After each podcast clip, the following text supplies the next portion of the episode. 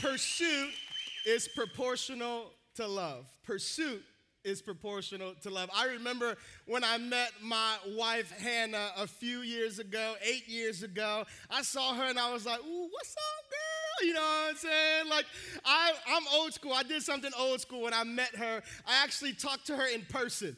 Like just oh, it's cool. I didn't have to hit her up on Facebook, Instagram. Like I didn't. I talked to her in person, and and I started to get to know her, and I was like, man, I I want to marry this girl. Like I started to pursue her.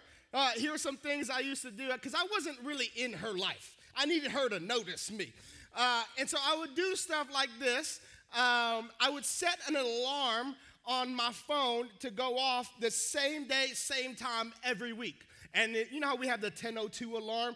Well, this one was like, hey, text Hannah alarm, right? And it just went off, and I was like, what's up, girl? What you up to? Like, and I was just being consistent in her life. This is us when we like barely just started dating. Look at this awkward side hug. Like I can't, I don't even know how to touch her right there. Just, and so I, I would do this, and uh, I would get to know her, and I would, I would take notes. Anytime she told me something about her, I would take notes. I had a file on my phone that said Hannah. Like I wanted to know her. Pursuit is proportional to love.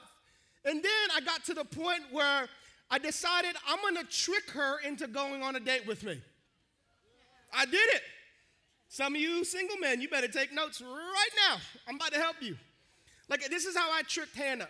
I would invite Hannah to group events like ice skating that I knew she was busy and couldn't make it.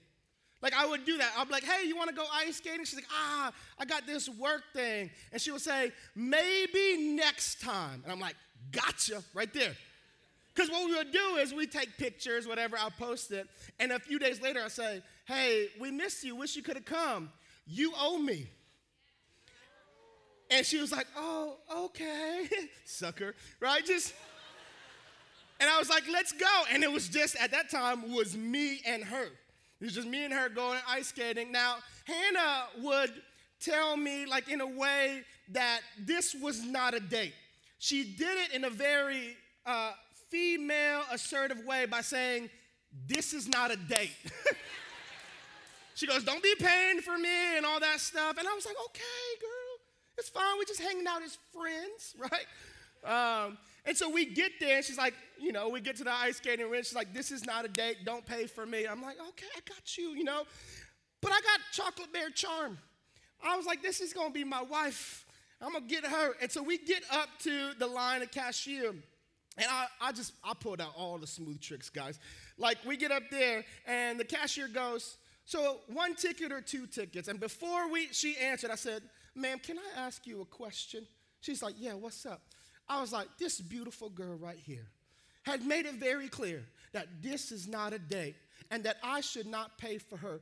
But wouldn't you think it's a good idea that I be a gentleman and bless her with a ticket to this ice skating rink?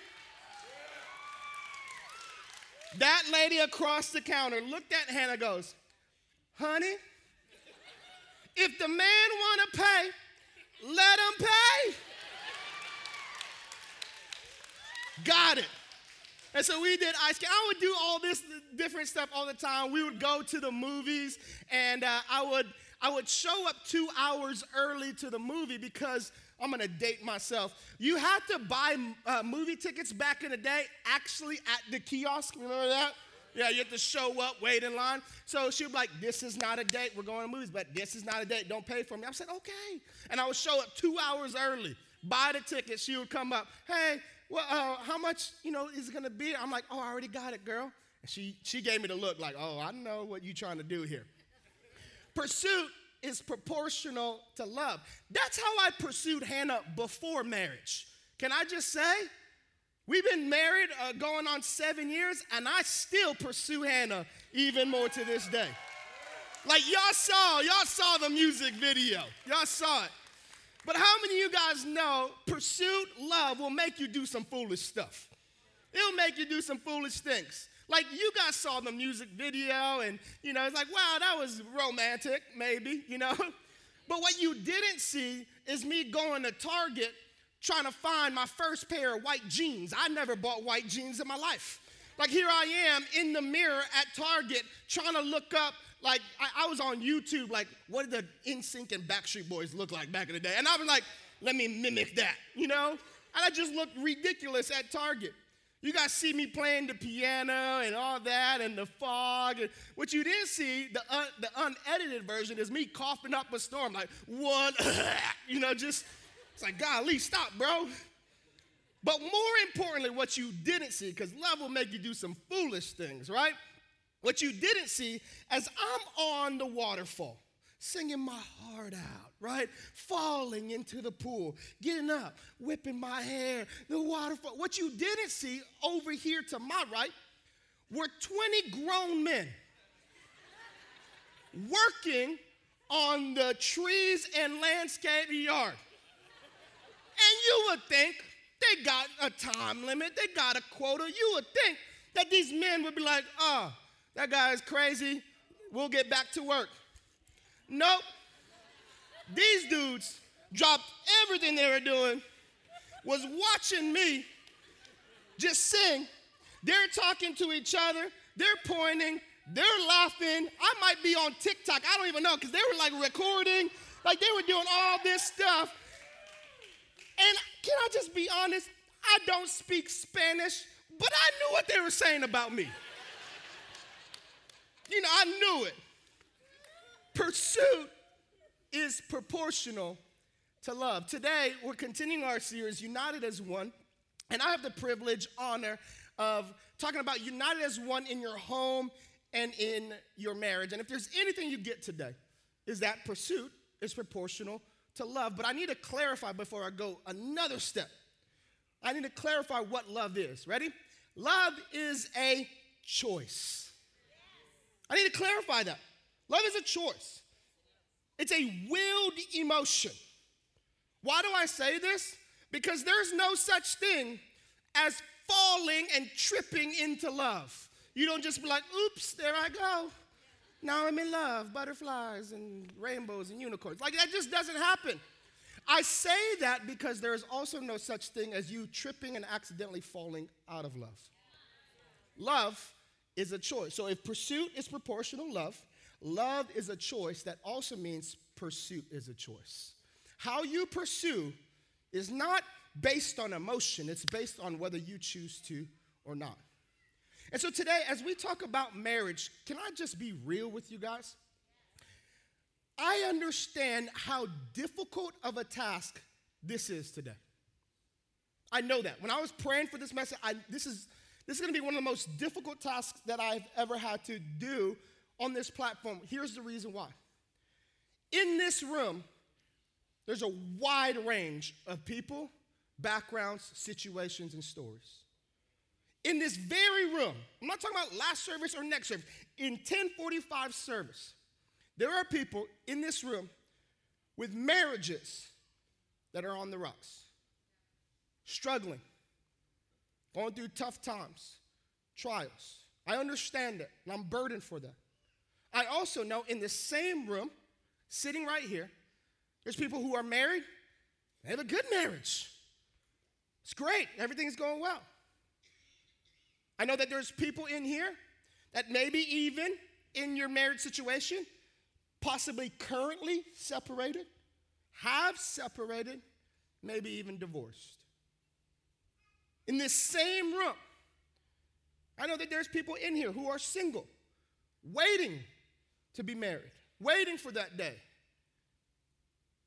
And then there are a few people that I truly love who are in here that were once married but their spouse is no longer on this earth, and they're widowed.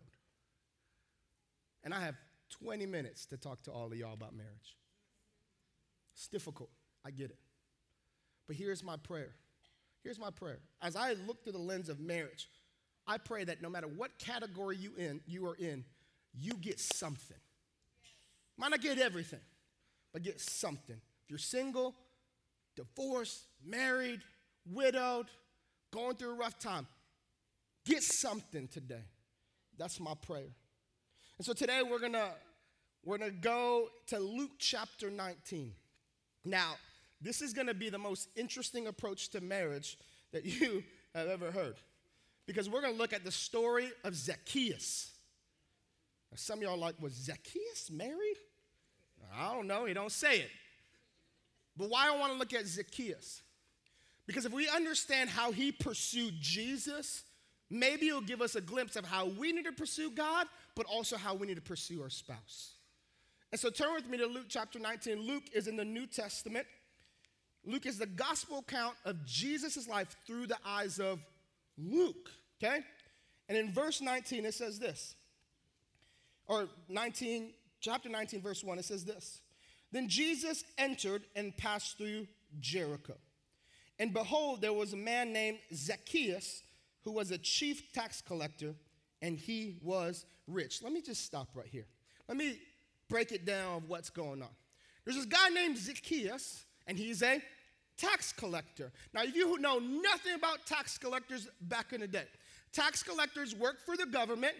They would obviously collect the taxes that was owed, but here's what they would do they would overtax people, they would charge more, and that excess they would keep for themselves. So they were greedy people.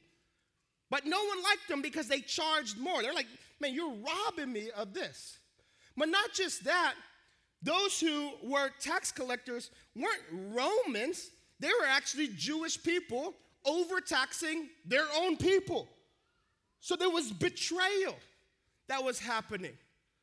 But check this it says that Zacchaeus was the chief tax collector. He wasn't just a tax collector, he was the dude in charge. People did not like him. And it says he was rich. This is why I love this story about marriage because Zacchaeus, being a tax collector and rich, probably had everything that he ever needed. He had all the money, had all the possessions, had all the stuff, all the houses, probably not the cars because they didn't have cars back then, okay? He had all this stuff, but was still missing something. He had it all, but still felt empty. And as it relates to marriages, this is one I need to clarify because I think we always miss this. Marriage was never intended to fill a void in your life, it was never intended for that. Yes, God made a helper for a perfect fit, but never to fill a void. That's Jesus' role. And oftentimes we put this unrealistic expectation on our spouse that God never intended it to be. We expect them to fill a void. We always say, that's my better half. But that's not biblical. That's not. Scripture says two became one, not 50% became 100. Two became one. A good marriage is not two, two 50% people coming together to bring 100. It's two people bringing 100 of who they are in Jesus whole into the marriage. Verse 3 says this And he sought to see who Jesus was, but could not because of the crowd, for he was of short stature. He was a wee little man. So he ran ahead and climbed up into a sycamore tree to see him, for he was going to pass that way. So you got this guy, Zacchaeus. He's rich, he's got it all, but he's still missing something. And he hears about this guy named Jesus that could fulfill everything that he's ever wanted. And what does he do? He runs. Now, for us, that's not a big deal. Back in that culture, that was not a common practice to run. Praise Jesus. Right now, I'm like, I don't feel like running. It's not common practice, okay? No. But when you run, it shows humility, it shows desperation. This guy was a rich dude, even more so. It's like, why is he running? This shows eagerness. And then he climbs up onto a tree to get a glimpse of Jesus. Now, this happened years ago. If today I saw someone climb up on a tree, that boy crazy. That boy crazy. Like, he, what are you doing, right? Think about that. Rich has a reputation, left all his dignity as soon as he starts climbing up a tree. Zacchaeus literally got rid of his reputation to get a glimpse of the Messiah. See, because oftentimes, love will make you look foolish. I say this oftentimes, your pursuit will look different to those who don't understand. It will look different. You'll be like, what? Let me just take your relation with Jesus. To an outside world, our relationship with God looks crazy. Think about it. I don't know if you grew up in church so you don't think about these kind of things, but to an outside world that's never been church, what you mean you come in and worship and sing songs? What?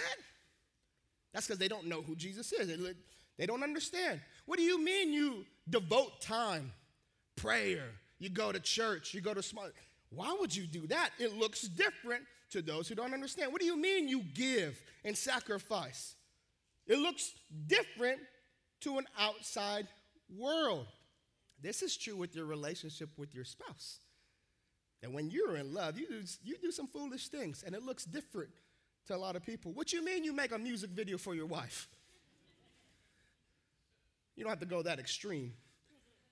But what do you mean you devote time to go on date nights with your spouse? What do you mean you buy her gifts even though it's not Valentine's Day? That was a hint to some guys in here. What do you mean you serve her, serve him? That's weird. Oftentimes, your pursuit looks different to those who don't understand. But can I clarify real quick? The opposite is true too. Your lack of pursuit reveals how much you really love. Your lack of pursuit of Jesus shows how much you really you love him. But spouses, your lack of pursuit of your spouse reveals how much you really love your spouse. Verse 5 says this And when Jesus came to the place, he looked up and saw him and said to him, Zacchaeus, make haste and come down, for today I must stay at your house. Look at verse 6. This is really important. Really, watch this. Ready? So he made haste and came down. Profound. Y'all like, I don't get it. Zacchaeus in a tree. Jesus says, Make haste, come down. Zacchaeus said, Okay, and came down. Y'all still not getting it. Check this. Pursuit takes action, not just desire. Pursuit takes action, not just desire. Let me break it down even more simply. You could want and desire a healthy relationship with Jesus, but if you never do anything about it, that's all that is, is desire. You can want to be a worshiper, but if all it is is desire, but you never actually do anything like worship, you won't get it. You can want to be someone who is generous, but if you don't do anything, you can't just be praying, man, I really hope I'm a, that I get to spend time with the Lord today. No, no, you got to actually spend time with the Lord. Pursuit takes action, not just desire. Same thing in your marriage. Pursuit takes action. You can't just say, man, I hope I have a good marriage. You can't just be like, wake up like, man, today I'm really praying I have a good marriage, but never do anything about it. It takes action. Chris Campbell, who oftentimes does a lot of our, our marriage counseling, says this. He goes, he'll go into a counseling session and he'll wait to see who is going to do um, something because the truth is, both parties, husband and wife, usually are waiting for the other spouse to make the first move to make it right. You can't just want reconciliation, you got to put action to reconciliation. I'll even say this let's not fall for the trap that thinking that proximity equals presence. What do I mean by that? Just because you live in the same house don't mean that you are present with your spouse. Just because you're around them doesn't mean your relationship's going to be great. Just because you're, yeah, we live together, we sleep in the same bed, good for you. That doesn't mean anything. Verse 7. But when he saw it, they all complained. All the haters came out, right? Saying, He has gone to be a guest with a man who is a sinner. Then Zacchaeus stood and said to the Lord, Look, Lord, I give half of my goods to the poor. And if I have taken anything from anyone by false accusation, I restore fourfold. Not only was Zacchaeus ready to obey, but this shows me that when you love something or someone, you sacrifice for it.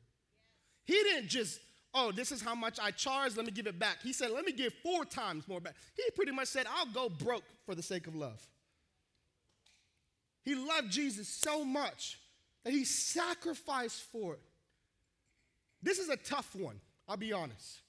This is a tough one to, to understand. I say understand, but really to put into action. To say, I will sacrifice for the sake of my love for Jesus or my love for my spouse. It's tough. See, because we know, right? We know this, or maybe you're hearing it for the first time, that God made the ultimate sacrifice for us. He sent down his only son for us to be a replacement of, all, of the penalty that we deserve. He did that for us, ultimate sacrifice. But you know that comes with a cost? Do you know that it comes with a cost? That because he sacrificed, now we have to sacrifice. Y'all like, I don't know this part of the Bible. That's because it's not taught often. We think we just, oh, thanks, Jesus. Now I still live my own life. No, no, no, no, no. When you love someone, something you sacrifice for it. This is sacrificing your own life. Scripture talks about pick up your cross and die. That's sacrifice. Sacrifice your preference, sacrifice your selfishness, your pride. When you love something or someone, you sacrifice for it. This is true with your marriage. It's true with your marriage. I hate to say it to some people, like, I'm like, you, you, you know, you come into a marriage ready to sacrifice and surrender. What? For real? Yeah. You have to surrender your selfishness. You have to surrender your pride. You have to surrender these things. I'm like, well, why would I do that? Because you love them. And love is a choice, it's not an emotion. You need to sacrifice for it. Now, this is all how to pursue in a relationship, right? This is how Jesus, or this is how Zacchaeus pursued. We're learning the, the principles of how. Now I want us to get in the right priority of what we need to pursue. This is so important. I think we miss this in marriages. I think we miss it because we're like, uh, we, we, we kind of confuse what marriage is supposed to look like. And so I'm going to go through three, three things we need to pursue in this order. Ready? Number one, really simple, above all else, pursue God. Number one, in your marriage, pursue God. Jesus said that. Seek first the kingdom of God and his righteousness, and all will be added to you. You want a good, healthy marriage? Seek first the kingdom of God and his righteousness. We need to pursue God. Come on, this is a good one. It don't matter if you're single, divorced, separated, married, widowed, of all things, pursue God. It don't matter what category you're in. Pursue him. I will talk to the married couples.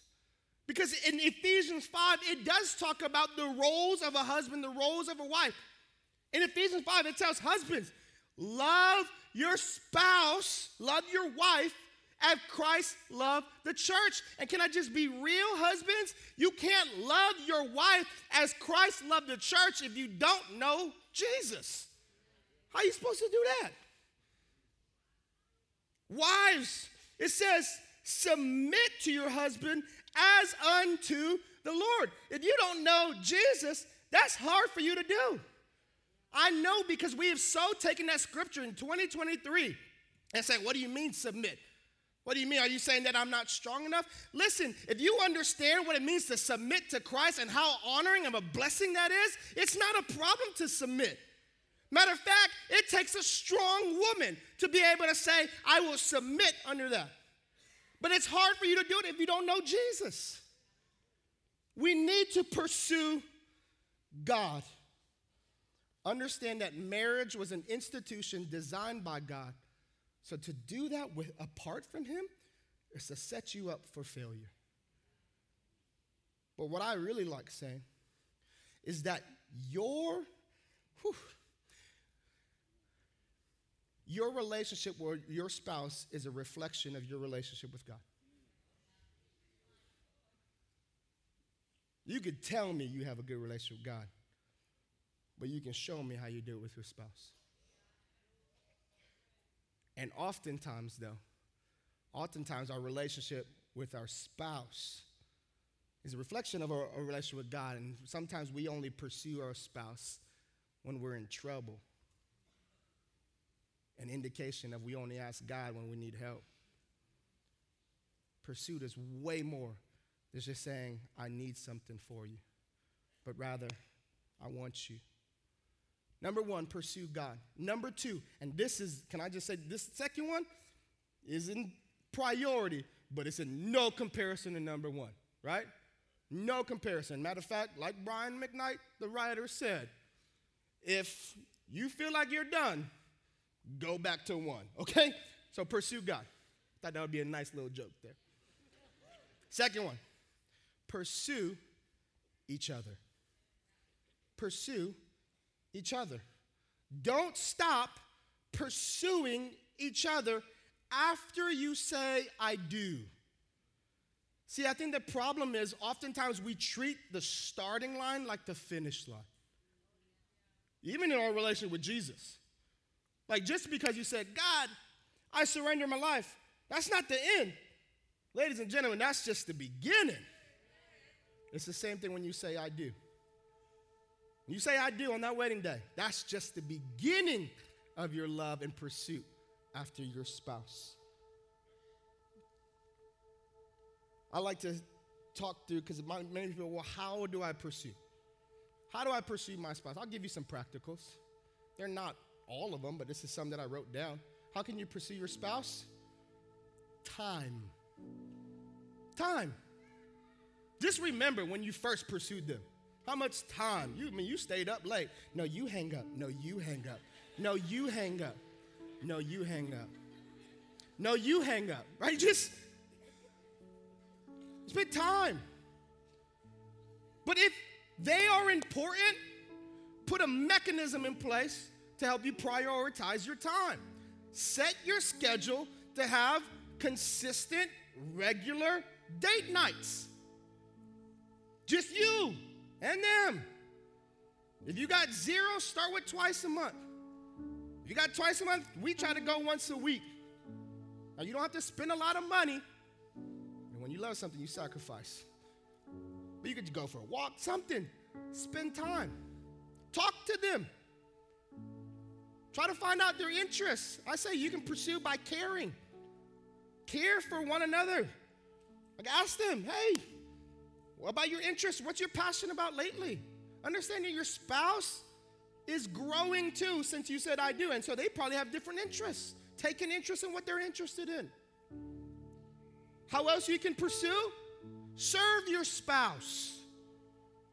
I thought I was gonna get some ladies in here like, amen. Ready? I'll help you. Men, do the dishes. Amen. Yeah. You know, do some laundry, fold the clothes. Woo! Maybe even cook. He said, Nah, not me. Yeah, yeah. Okay, okay. He's like, I don't know how to cook. Yeah, don't serve her like that. We want you to be alive, not dead after you eat, you know? But serve. How else can you can pursue your spouse? Ooh, I don't know if I should say this, Hannah. Oh, help you? I got you. Ready? Intimacy. Yeah, he's like, yeah, that's the one right there. Intimacy. Understand, I'll say this God created sex for good and pleasure. Now, let me hold off because all the husbands, like, yo, that's the one right there. We got to obey the pastor right there. You go home right now, like, yeah, we got to obey. I don't know what he said about anything else, but he said that. Before you get that way, husbands, understand that your wife is really looking for you to connect with them emotionally, spiritually, but to lead them more to Jesus. Don't have an expectation of physical intimacy if you have yet emotionally have connected with her yet. Pursue God, pursue each other, and then last one. This is where we miss it. Pursue the calling. Here's what I want everyone to understand that your marriage, your marriage, has a bigger purpose than just you two. It has a bigger purpose than just you two. Scripture says that they will know that you are my disciples, but how by how you love each other. That's not just at church, that's in your marriage. Love each other and pursue the calling. Make disciples. Now that I'm back in student ministry and working with teenagers, can I just be for real with you guys? I know parents are like, how do I disciple my kids? Here's the best way you can disciple your kids have a good marriage. Oh, trust me. I'm dealing with teenagers that have teenagers that have never seen what a healthy relationship looks like. And so they equate that relationship with this one. You want your kids to love Jesus? Let your marriage be a reflection of that. Let's pray. Father, thank you, Lord, for your word. Thank you, Jesus, how you have spoken to us. God, I'm praying for everyone in here single, married, divorced, widowed. That above all, we pursue you. God, in the next few minutes, will you do something miraculous? Like you did last service. But do something new today. Amen. Before we do something, the very end of this, I, I prayed of what this will end, and we're going to have a time to pray because the Bible says that my house shall be called a house of prayer. So I'm kind of like Zacchaeus, like, make case come down? Okay, come down. I'm, that's what we're going to do. We're going to have a time for prayer for everybody in here. But before we do that, I really felt burdened. Burdened as we talked about us pursuing God, us pursuing Him. And our, our theme for 2023 is Home Sweet Home. I'm burdened because I really feel like, and this happened in first service. I was kind of, ner- I was like, I don't know if I should do it, but I really felt the Lord tell me, and I'm going to do it this service.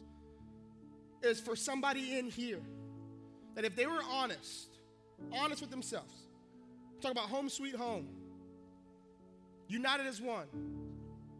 If I were to ask you for real, you probably say, No, I'm not united with God. I don't feel part of His home. Whether that be sin, rejection, that be laziness, I don't know. And you just don't have a right relationship with Him. Here's what I want to tell you.